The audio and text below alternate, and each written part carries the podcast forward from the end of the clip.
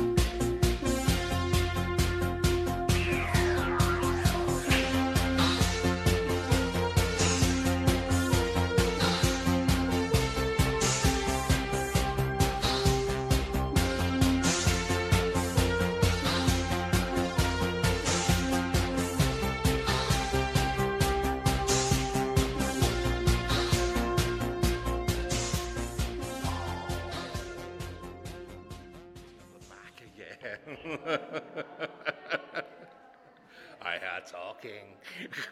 It must stop. uh, what I want to do is try and get an early, um, get something going to, to draw people in. So I've done this in a couple of conventions. Um, when I do this, could you people clap and cheer? Uh, no. Okay, no, just, just this side. Could you clap and cheer? Okay. And when I point at you, could you whoop? Go woo woo. Okay. Okay. So let's have the clap and cheer. Okay. Whoop whoop whoop. Okay. And on my cue, what together? One, two, three. Thank you. No, people are looking now. Ears are pricking up all over the place. Ooh, what's what's going on in there? Yeah. So what I want you to do is basically anytime I do anything, do that. so, so if I kind of if, if if I kind of tap my nose, I want you all to do that. Okay.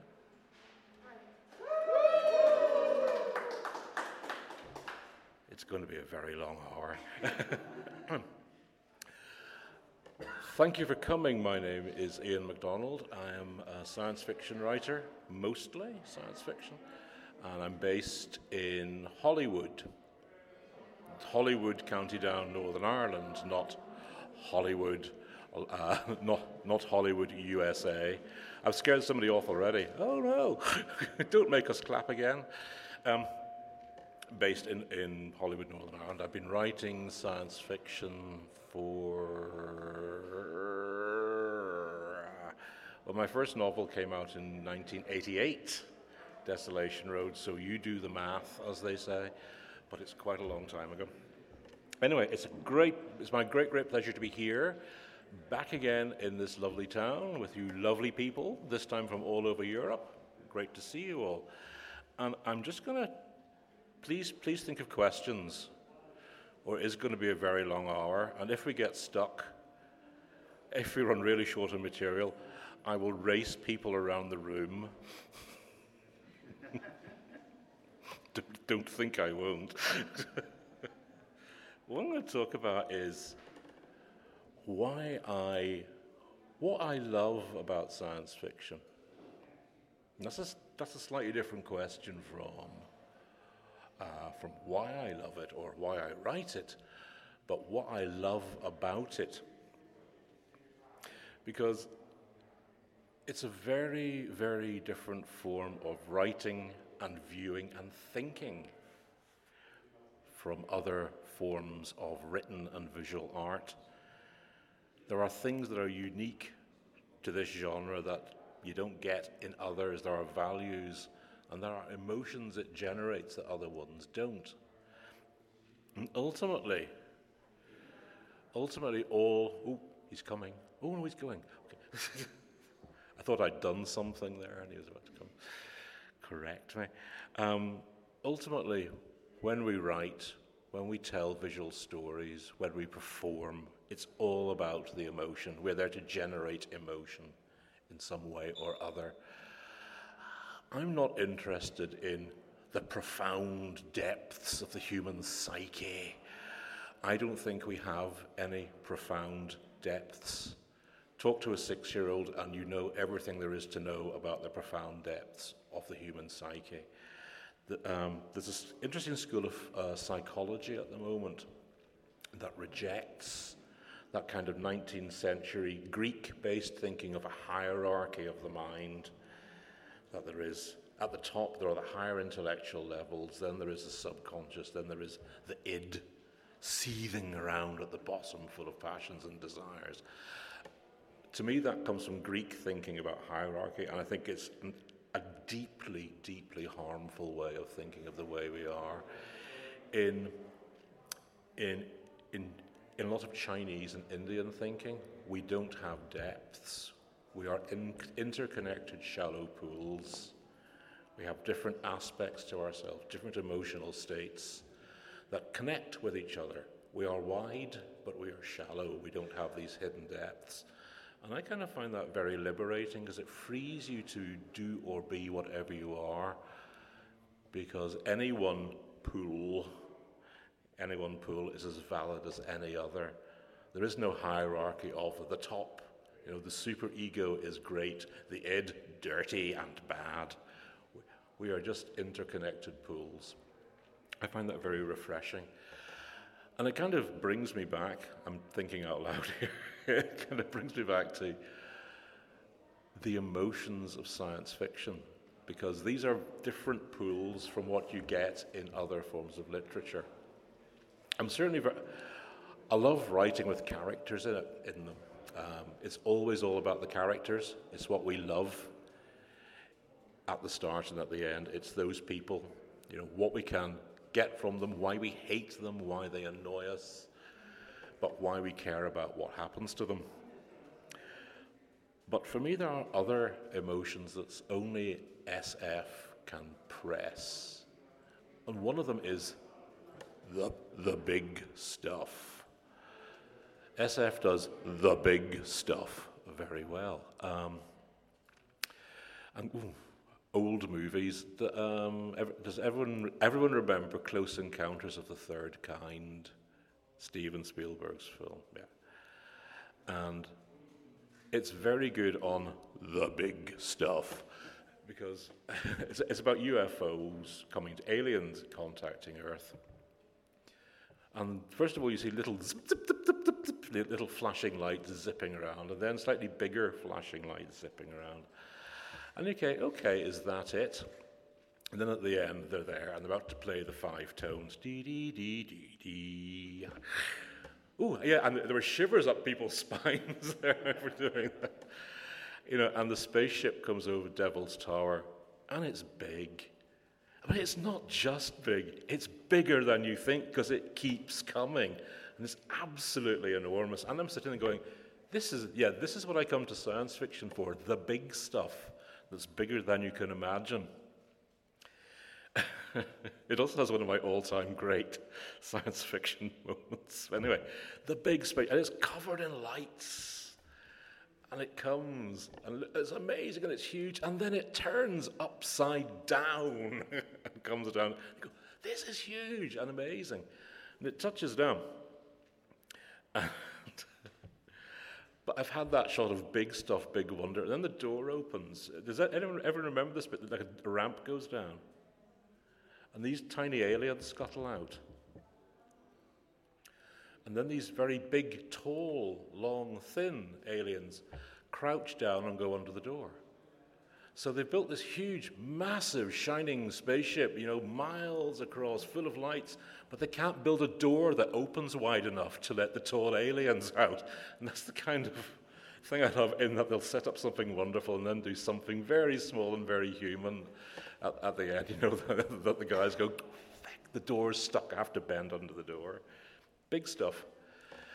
Uh, first Star Trek movie, which was not a great film. Um, can't, can't, can't, anyway, Star Trek, the movie. But it's the bit where the Enterprise is flying over V'ger, and it's not just big, it's bigger than you can think. It's absolutely enormous. Because you think the Enterprise is big. No, it's, it's, it's flying over this immense... Immense, uh, by, immense starship about the length of this room to scale. Yet again, that kind of moment of sense that only science fiction does of, it's not just big, it's bigger than you can imagine. Um, it's that slow reveal. In, in books, these are all old books. Uh, I don't read as much science fiction as I should. It's Rendezvous with Rama, Arthur C. Clarke's Rendezvous with Rama. And they go through all the mess. It's it's not great on woman, Rendezvous with Rama, I must say. It's not great for chimps either. But Rama, but they arrive on Rama, and they work out also how to dock on Rama and how to dock safely and find the entrance port. And in they go, and they launch flares. Rama is this huge cylindrical, basically empty, uh, empty space habitat starship that's arrived in the solar system. And they launch flares down, and they just see little flickering bits of Rama. And then there's a moment when all the lights come on, and they see it in its... Im- and it's the same thing. This isn't big. This is bigger than I could possibly imagine. And that's one emotion that I love from science fiction that you don't get anywhere else. That's one of the things I love about science fiction. Another thing... Um, It was, it was um, Paul Cornell put it rather well. Uh, there's, a, there's a band called the Kaiser Chiefs, of whom you may have heard, or maybe not. Uh, but they have a song with, a, with, with the lyric, "Oh my God, I can't believe it. I've never been this far from home before." Um, the song is really about the song is really about white English kids on gap years, but for me, good science fiction does that as well, that all of a sudden something very strange but rather wonderful is happening, and you don't feel totally safe, and you don't feel on a sure footing, that everything is slightly different from the way we think it is. And I kind of last got that feeling from Philip Pullman, His Dark Materials. I see, no- yes, I see nods there. Um, I loved the first three books. The second ones are terrible, and I see not they are. They're far too long, and yeah, they're, they're just terrible. The first ones, it's the moment where you realise that that that Lyra has this. Her her demon is basically her external soul, and this is a, wor- a world where people have external souls. And it's that kind of, it all looks familiar, you know, it's England, there's Oxford, but people have external souls. And that little, that little shift is enough to go, ooh, okay, I don't know where I am anymore. Um, everything is, everything is very different. oh my God, I can't believe it, I'd never been this far from home before. Those little moments of something that's totally different and totally alien, that just gives you that emotion that you don't get from from, from anything else. Um, it's a great shame that uh, they still haven't done His Dark Materials right on screen. Um, the movie had some good bits. Uh, Missus Coulter was terrific. And the B B C version, did, did did anyone see the B B C? Yet again, Missus Coulter was terrific in that as well. But the, but it just didn't feel the way the books did. Um, I also wasn't convinced by Lord Azrael in the in the in the T V version um, at all. It was Daniel Craig in the movie. He looked like Lord Azrael. It just didn't have that kind of sense of, this is familiar, but very, very different, that I get from really good, really good parallel world, a parallel world science fiction. That is the second emotion. How long have I got left, guys? Someone's going to be running around the room here. That's the second emotion I kind of get from it. And another one is the sense of the sense of the deep. Um. I talked about this in uh, a couple of years back up in uh, Stranimonde, up in Milan. Uh, did any, any survivors from that? um, I'm a member of a of a group called the Long Now Foundation, who are based in San Francisco. There's, oh, there's a member. You a Long Nower? Yeah. I would love to go to their cocktail bar. yeah, yeah, great. Uh, yep. Uh, what they do is, and this is something science fiction does does well, is our culture is kind of, our, our particularly particularly now, our culture is cursed with short-term thinking. Uh, our economics, or our financial markets. Not our economy. Our economy is much bigger than just than just uh, financial marketing. Are are based hugely on short-term gain and short-term profit, turning over money very quickly, extracting money very quickly, and then moving on.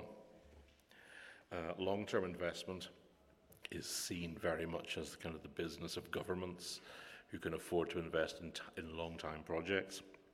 Um, our politics, particularly. It's one of the curses of democracies that, that it's a great system. It makes mistakes, but sure, the, the mistakes are kind of are, are are part of the process. You know, they're they're they're a cost of democracy. You get the politicians you vote for, but part of the curse is that our political cycle is tied to the electoral cycle. So every every four or five or however long it takes, the whole thing revolves around again.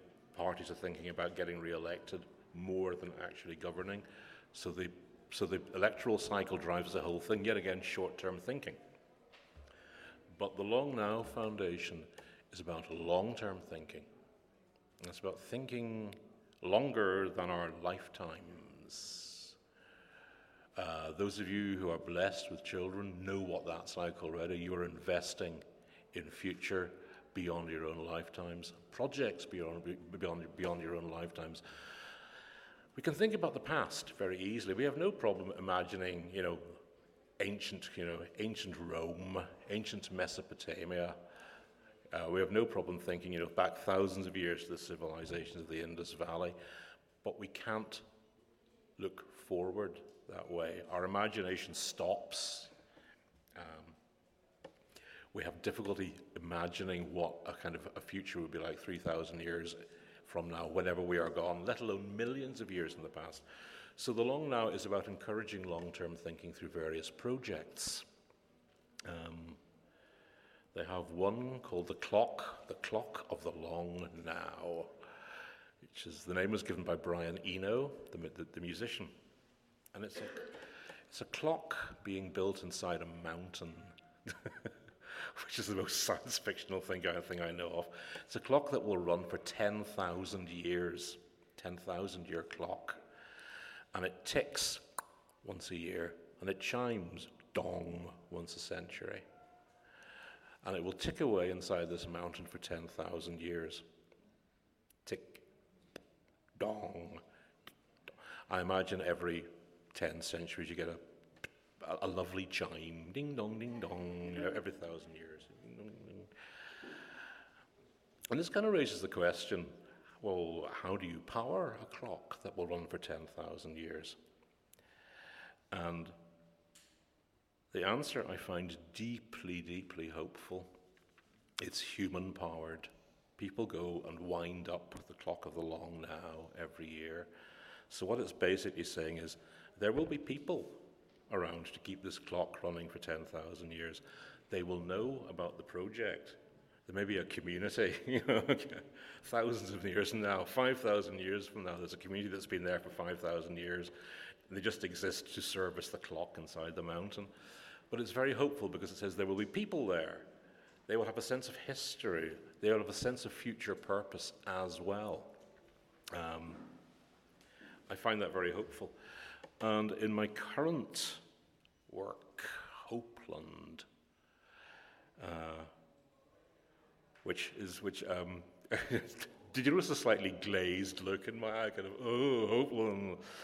It's taken about th- four years. Actually, it's, it's actually taken thirteen years, my agent told me, from pitching the idea, and I'll be finishing it in September, so it's a thirteen-year work. That's worthy of the long now. But I'm, part of my argument is that the only solutions we really have to what's happening with the climate, what's happening with uh, what's happening with cultures, is to encourage long-term thinking. So it has aspects like there's a, a country house in Ireland where there's a basically a water-powered, water-powered machine that is playing a piece of music that will last for a thousand years.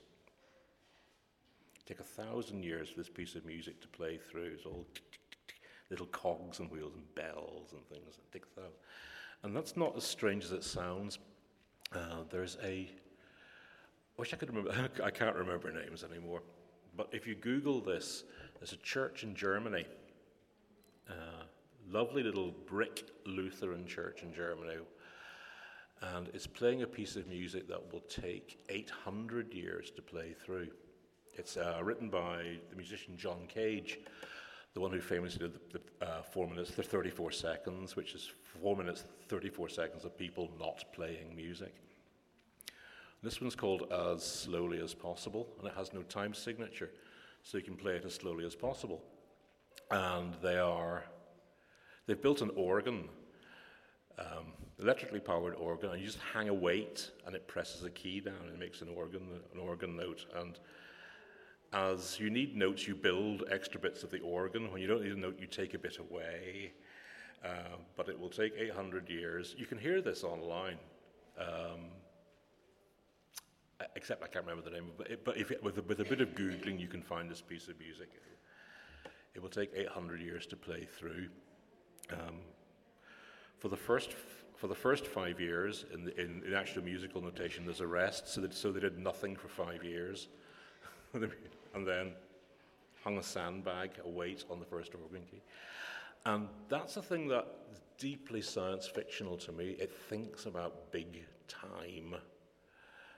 Uh, there's an English author, Olaf Stapleton, um, and he thinks really, really, really, really big. He was writing in the nineteen thirties, nineteen forties, and it's all big time stuff.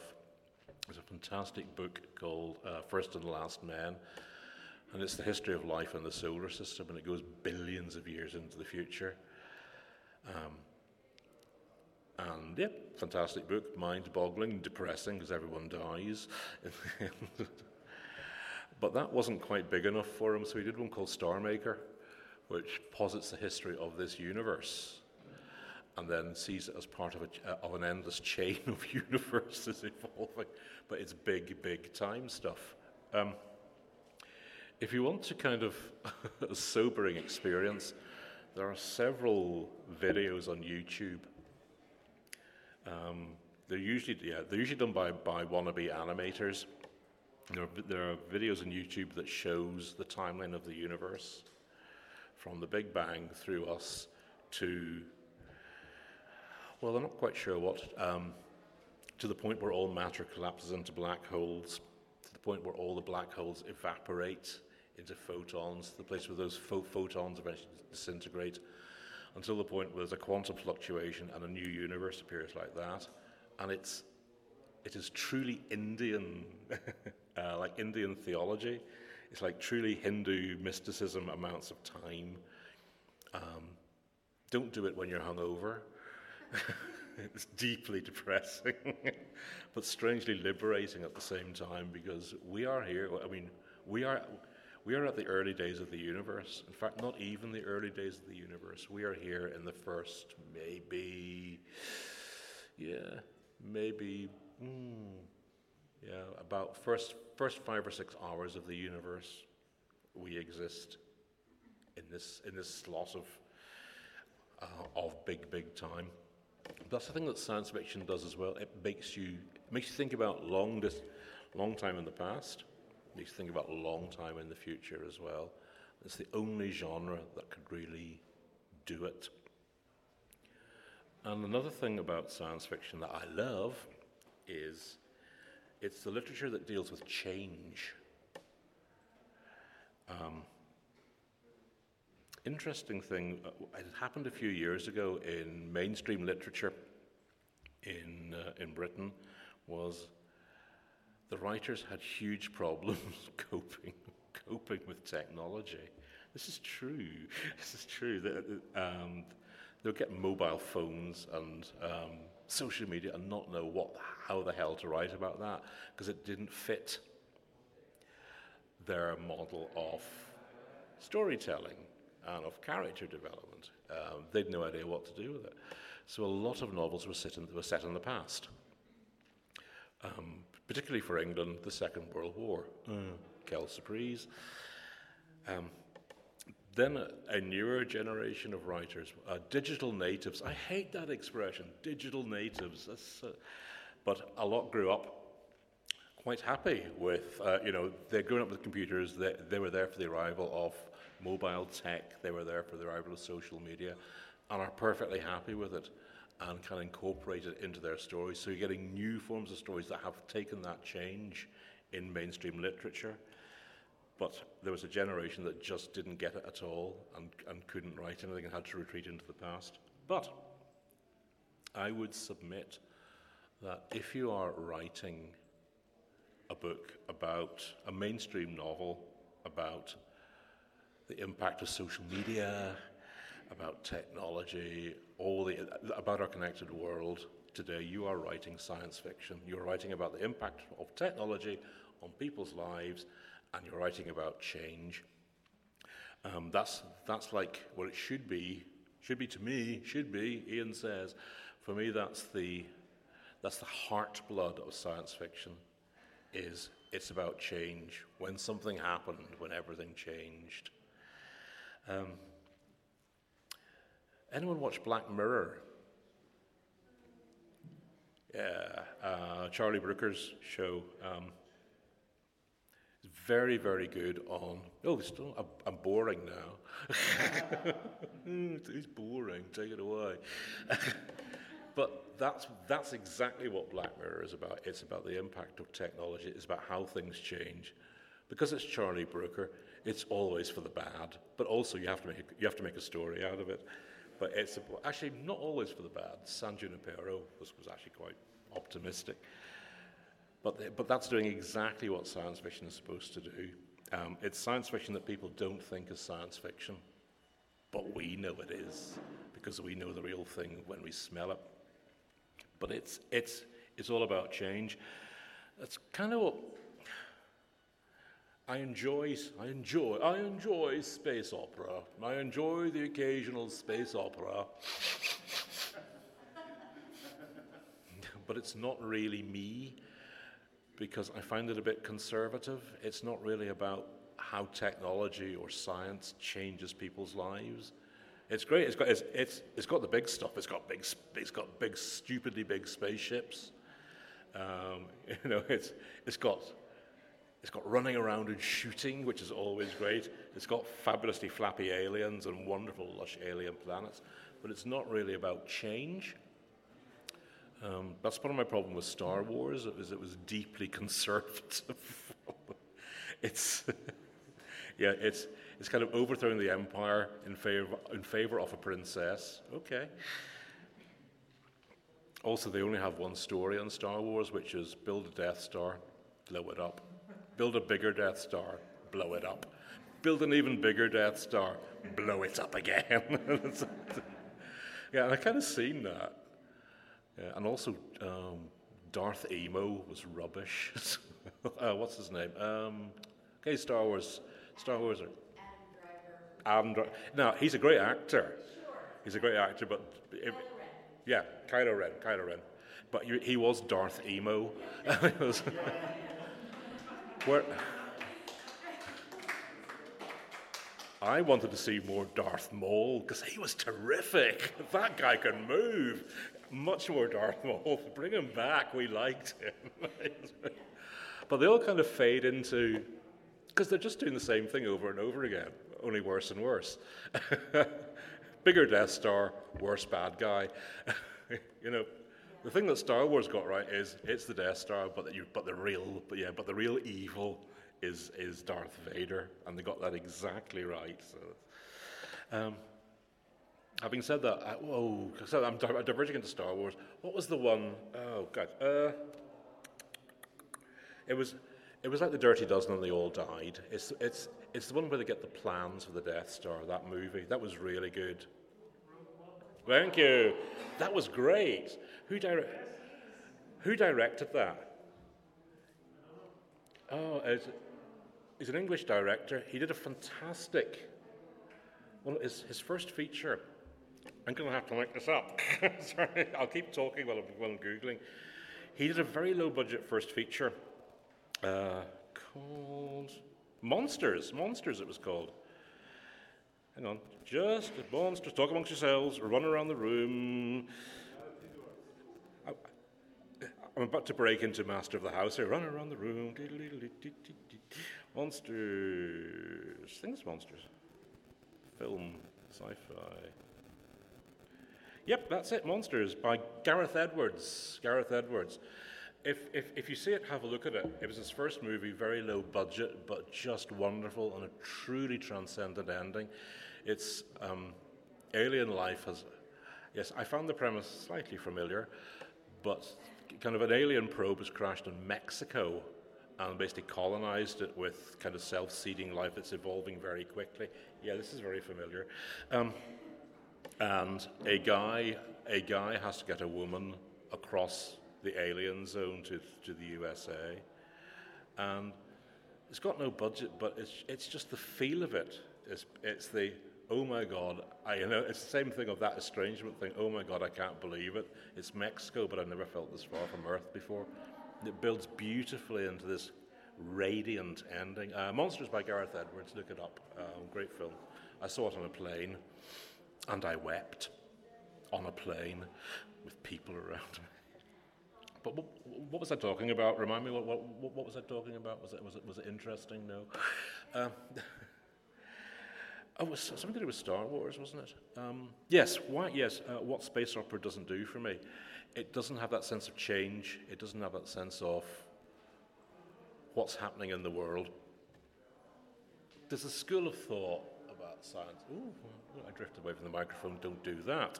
There's a school of thought about science fiction that. There are two ways of looking at it. There's kind of the, the minimalist and the maximalist. There's, there's minimal science fiction and maximal science fiction. And minimal uh, takes one idea, one change, and then, and then explores that change ferociously all the way through. Just just, just one idea, and, and it kind of explores that change. At the moment, there's a British writer Uh, called Adam Roberts. Nobody reads Adam Roberts. You should. Um, he will. He, he will. He will blow your tiny mind. He will blow your tiny mind. He takes one idea and pursues it ferociously. He has a fantastic a fantastic book called Bête, uh, the French word bête, meaning beast. And the premise of this is, it's one idea, one change, is that animal liberation um, activists have implanted animals with chips, and now they can speak. So, and these chips are kind of self-replicating. And there's a fantastic, the opening scene is, um, it's in an abattoir, and there's a, an abattoir worker is, a cow is pleading for its life in an abattoir. It's a fantastic scene. But it's just taking that one idea and then exploring it. And he starts with the big idea, okay, let's have a cow pleading for its life in an abattoir. And then it goes into what happens when all wildlife can talk. Um, and it's, it's a, but it's, it's that it's it's one idea explored ferociously and in ways I would never think of, that only Adam with his warped mind can can imagine. That's one school. That's the kind of the minimal school of science fiction. Then there's the maximal school of science fiction, which is where everything changes. I am of this school. Um, I don't write so much about ideas as about worlds or futures. And in worlds and futures, everything changes, because everything everything in our world changes all the time. It's not just new technology. It's not just a pandemic. It's not just Americans pulling out of Afghanistan. Uh, you know, it's not the the rise of right-wing populism against uh, across across Europe, well, across the Western democracies. It's all of these at once. Um, that's the kind of science fiction I like, where everything changes, and and it's it's about how does our humanity deal with that. Um, I mean, I did that in River of Gods, which was uh, set in India in twenty forty-seven, which isn't as far off now as it, as it was when I wrote the book in two thousand four. It's creeping up on me, man. Um, but I w- but it wasn't just one thing happening in India, it was everything happening in India. You've got genetically engineered children who age half as well, yeah, who age half as quickly as adults do. So when you're twenty years old, you're still physically a ten-year-old. There's a water war going on between the various states of India. There are emergent artificial intelligences. Um, there is a third, a third sex. Um, there is political intrigue going on at the top of the government. Everything is happening at once. There is a, yes, there is, oh God, I forgot, I forgot about this. There is a, an artificial intelligence generated soap opera called Town and Country. Uh, Sylvia knows all this. You probably know it better than I do. There's an artificial A I generated soap opera called Town and Country, where all the characters are played by A Is. Uh, but those characters also have artificial intelligence actors. So, you can, and it's the same A I as the actor and the character at the same time, because people always want to know about the actors in a soap opera. So the A Is play both the character and the actor at the same time. And um, yeah, and there's, and there's shenanigans. I'm actually rather proud of, of Town and Country, the, the A I soap opera. And there's stuff going on inside that, and there's politics, and there's the rise of Indian nationalism. Um, yeah, I, I have a terrible confession to make here. I, I wrote, um, I wrote a number of novels set, a number of novels set in the, in the developing world. Uh, I set one in India, and then I followed up with one set in Brazil.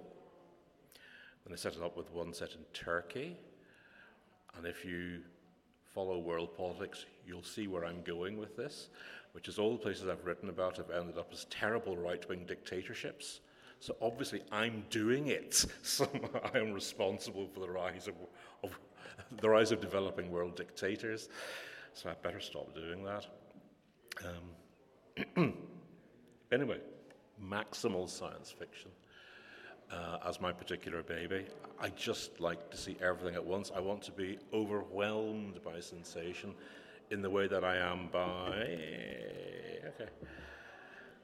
Oh, we're not doing too badly for time, in the way that I am by very big spaceships in Star Trek, or the sense of very, very deep time, or the sense of everything is changing. Uh, where am I? Um, I'm living in a strange world, but I can ad- I can adapt to that. This is, these are all the things I love about science fiction that I don't get from other genres. I tried reading crime, but it just seemed thin to me. It's just terrible people doing terrible things. Um, it didn't have that kind of richness that I get from S F. Okay, I do actually get it quite a lot from mainstream fiction as well, actually, that kind of sense of bigness and richness. But for me, this is this is essentially what science fiction is about. These these are what I read science fiction for. And also I read it to connect with the world in general. Uh, I live in I live in Northern Ireland, um, which for thirty-three years was an interesting place during what we call the Troubles of political violence in Northern Ireland, in which three thousand five hundred people died, which doesn't sound a lot, but at the time there were only one point two million people in Northern Ireland, so it's it's a fairly hefty section of the population. And we were interesting for a while. Then peace came. And we stopped being interesting, and that was great, because you don't want to, the Chinese are right, you don't want to live in interesting times. Now with uh, Brexit, Brexit, um, now with Brexit, we have become interesting again, because we don't know what's going to happen to us, we have no idea. Um, for a while, oh the horror, For a while, um, for a while, during the French Revolution, okay, I'm doing a lead up to a joke. Uh, during the, the horrors of the French Revolution and the terror and Madame Guillotine and people being, aristocrats being wheeled off in the tumbril, there was one French writer who said, oh, the horror, for a whole month now I have been unable to get turbot, a fish, basically. The only thing he knows was he was unable to get fish, a turbot. And for a while, it, it was we had that in our local Sainsbury's supermarket.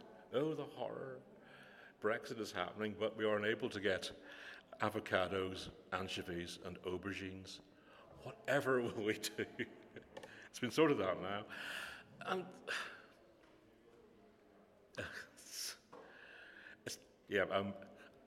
I lived, I live in a place that, that, that was interesting, was boring, is slightly interesting again, but by and large, Northern Ireland is never going to be one of the great science fictional centres of the world, so I was always driven as a writer to reach out and look to other places and see how they dealt with science fictional ideas, which is what I was talking, Francesca and I were talking about yesterday, in that I'm much more interested in reading African writers in Africa, writing about Africa, than reading American diasporan writers.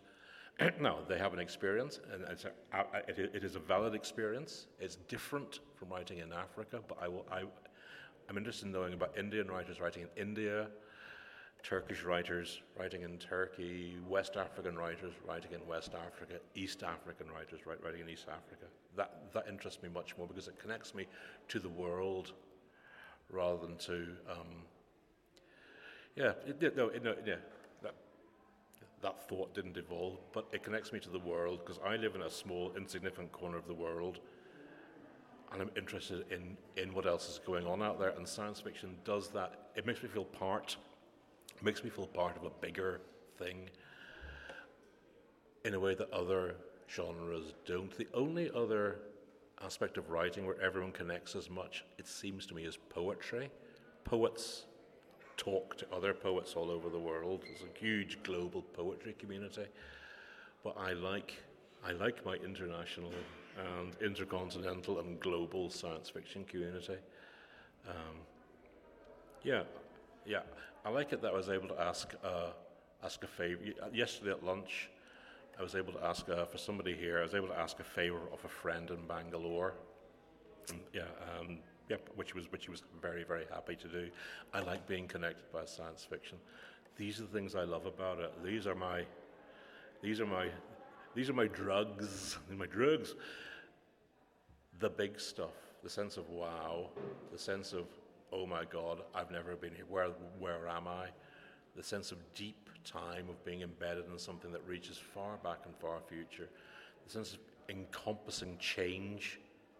And celebrating change, uh, the sense of, I've left one out, haven't I? And the sense of being connected to a global community.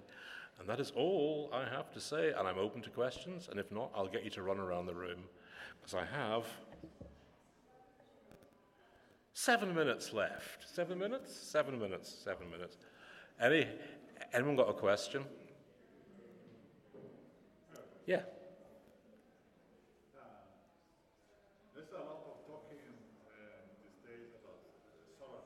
Yeah.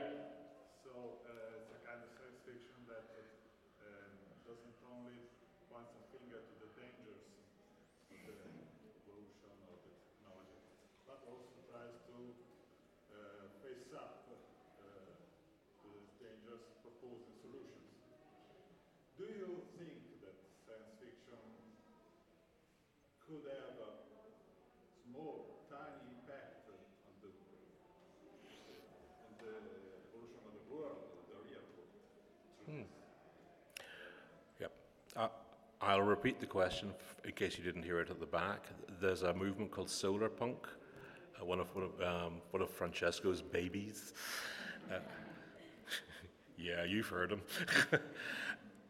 Which I find very interesting. Um, which basically proposes a more optimistic outlook for. For humanity, yes, that we have climate change, but we can do stuff about it, ameliorate it, get through it using appropriate technology.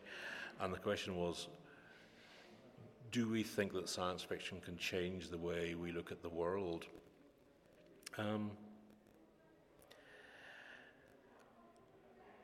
if anyone read science fiction, if enough pe- people read it, maybe. I think S F does its work best by stealth, by merging itself into the culture and by becoming the new gods. Um, you can tell I'm very anti the ancient Greeks, but if you read any novel from nineteenth century novels, it's full of classical allusions to the classical world, you know, gods and Greek mythology. We don't do that anymore. We talk about Marvel superheroes. They are the new gods, and this is a new pantheon, and this is the new the new culture to which you refer. And it's as rich as the Greeks and a lot funnier. They were not a terribly funny people, the ancient Greeks. Um, but the Greek gods have been deposed by the new gods, who are, you know, who are our superheroes, who are our science fiction icons, science fiction ideas.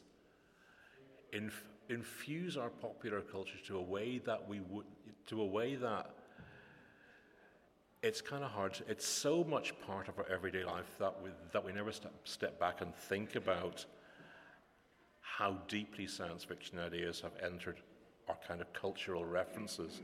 Um, if I say beam me up, everyone knows what I mean. Yeah. Um, if, if everyone say, you know, if you talk about the Force, everyone knows what I mean. Um, It totally infuses our culture that way. Likewise, whenever cyberpunk uh, arrived in the nineteen eighties, for a brief moment, science fiction was the most exciting literature on the planet. Cyberpunk ideas. The word cyberspace, straight out of science fiction. It's a science fiction word from science fiction books. Um, the whole idea of the, the Matrix, you know, that um, that's actually a very old cyberpunk idea, long before the movie. So it affects the way, it affects our kind of global culture, and I think if solar punk, if more, if, what, oh, right, oh God, no. Solar punk is acceptable as a, as a word. There's an American movement called Hope Punk. That is not acceptable to anyone who loves the English language. Hope punk, hope punk. You can't even say hope. Two plosives in a row. Uh, yeah, uh, it's just a horrible word. Also, it's not punk. It's not. I was a punk. I know punk. That's not punk. It's not. It's not punk. If it's going to work, it's going to work slowly by working its way into the culture, um, and for that, for that the genre, for that the subgenre needs to do something that really gets under the skin to create something memorable, a memorable character, a memorable idea, a memorable image, or something that kind of, or even a memorable philosophy that can be incorporated into the pantheon of. Um, of S F F superhero gods that we have now. It's like Hinduism, which is a fantastic religion, and it just incorporates bits of other people's religions. Um, uh, Jesus is an incarnation of, of Vishnu. Buddha is an incarnation of Vishnu. Uh, I, I love that. And that's kind of the way our kind of new, new pantheon of gods works, incorporates ideas if they're good enough. And I think solar punks isn't going to influence anyone by people reading stuff, but if it but if it can generate enough of a buzz and enough of kind of a, a kind of mythos about it, and that enters the the the mindset, the noosphere, as Teilhard de Chardin called it, you know, our shared our shared world mind. If it can enter that the way that cyberpunk did, then I think that'll be it. Then I think we have a hope. But not a punk. Um, so that's a long-winded answer to, I hope so. Do we, how are we doing for time? One more very short question with a yes or no answer. Anyone got, anyone got a question? A hand at the back. Hello. I, I want uh, merchandise for uh, River of Gods.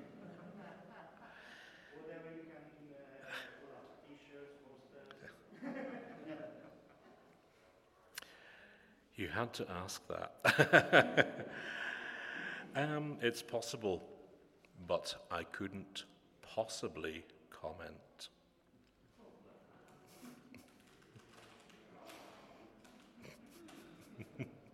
No, I can't.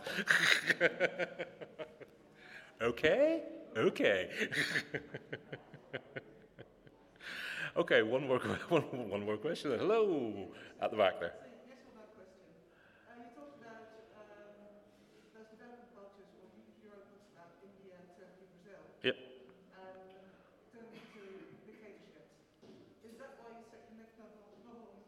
Yeah, it's a developing culture on the moon. Um, yes, exactly that. Uh, Luna. It,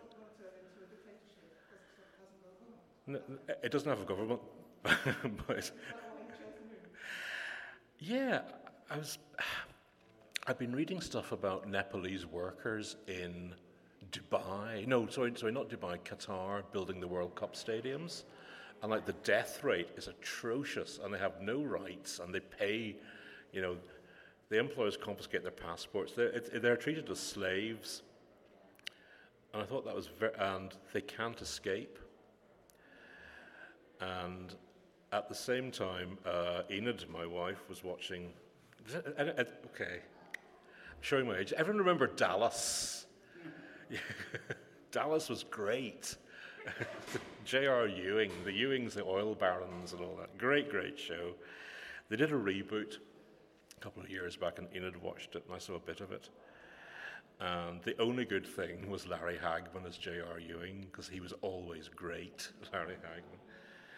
And it was just what I've been reading about, the whole thing about the kind of indentured workers building the World Cup. And I've always been interested in moon-based stories, and the whole thing of Dallas, and these incredibly rich families engaged in kind of warfare with each other that never ends. And it just all came together. And it's put that, ooh, plosives, put that somewhere, put that kind of strife somewhere where you can't get out.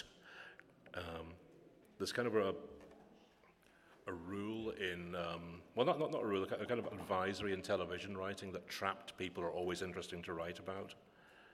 Um, and the moon is the ultimate trap, which was why I did some research into working on the moon. And at the time, at the time of writing, because low gravity eats away at your bones, eats away at your muscle, makes your brain expand, makes your eyes, it's very bad for your eyes. Um, you, it, it basically erodes the human body, and and over time it will erode the body so much that if you go back to normal Earth gravity, it will likely kill you very quickly, or if you're very unlucky, very slowly. And at the time when I was writing the book, that time that time limit was two years. Two years on the moon, then you have to decide. You have two years to make your fortune. Then you have to decide, do you go back? But if you stay, you stay forever. And with that, you've got a perfect setup for a book. You have everything you need. A small, one small change in the human body that that, that you have to make that decision. Ooh, in the words of The Clash, do I stay or do I go? Um, if you're born there, well then, you, well then, then you stay there. But if you go there to work, um, you're working under terrible conditions. You pay for your oxygen, you pay for your water, you pay for everything. But you may make your fortune, but at the, it may kill you. And uh, after two years, you ha- everyone has to decide: do they stay or or do they go back? So in a sense, it's kind of like the ultimate Dubai, Qatar in space. Um, to answer your question, so. And the short answer is yes. I think we're, are we out of time? We're out of time. We're out of time. Thank you. I didn't have to make you run around the room either.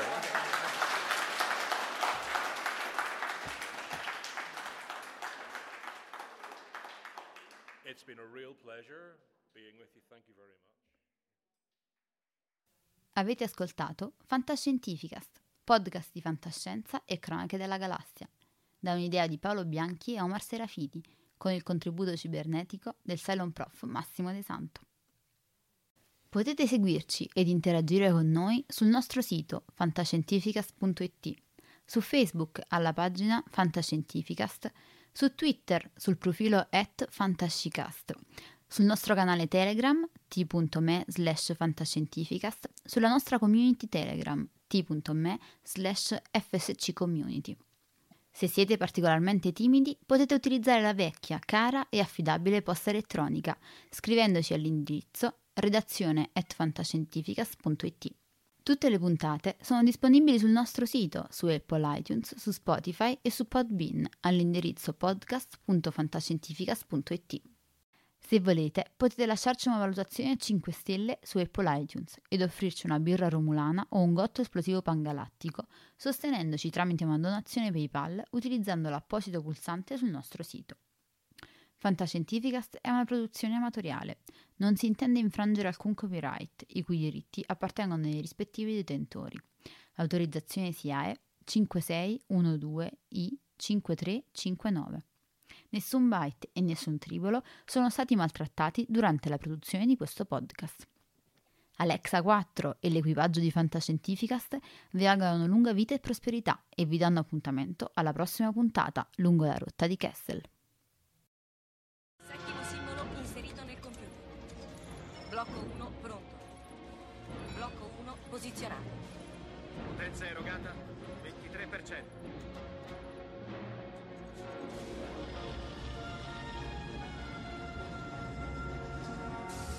Così. Blocco due è pronto. Attivato. Blocco due posizionato. Siamo al trentacinque per cento. L'arma è rossa, evacuare l'area intorno allo Stargate. Liberate l'area, torniamo da voi, chiudo le porta. Andiamo, sbrigate. C'era quello sotto la grande pietra? Sì. Mio padre lo trovò nel millenovecentoventotto. È fatto di un minerale che non si trova sulla Terra. Blocco cinque posizionato. ottantacinque per cento. Blocco sei pronto. Blocco sei posizionato. Non eravamo mai riusciti ad andare oltre nella sequenza.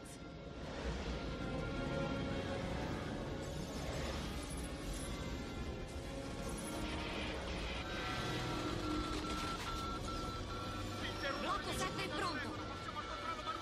Pronto, attivato. Blocco sette posizionato.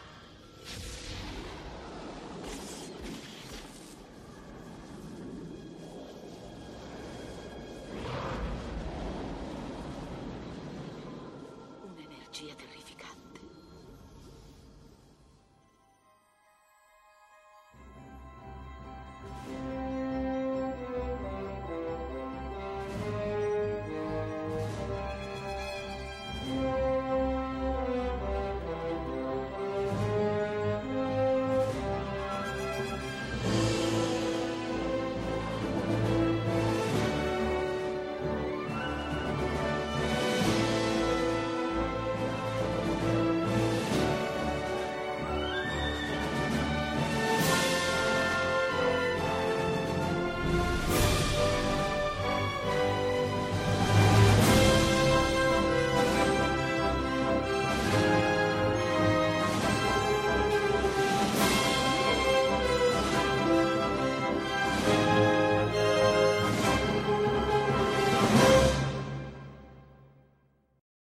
What's so special about Hero Bread's soft, fluffy, and delicious breads, buns, and tortillas? These ultra-low net-carb baked goods contain zero sugar, fewer calories, and more protein than the leading brands, and are high in fiber to support gut health. Shop now at hero dot co.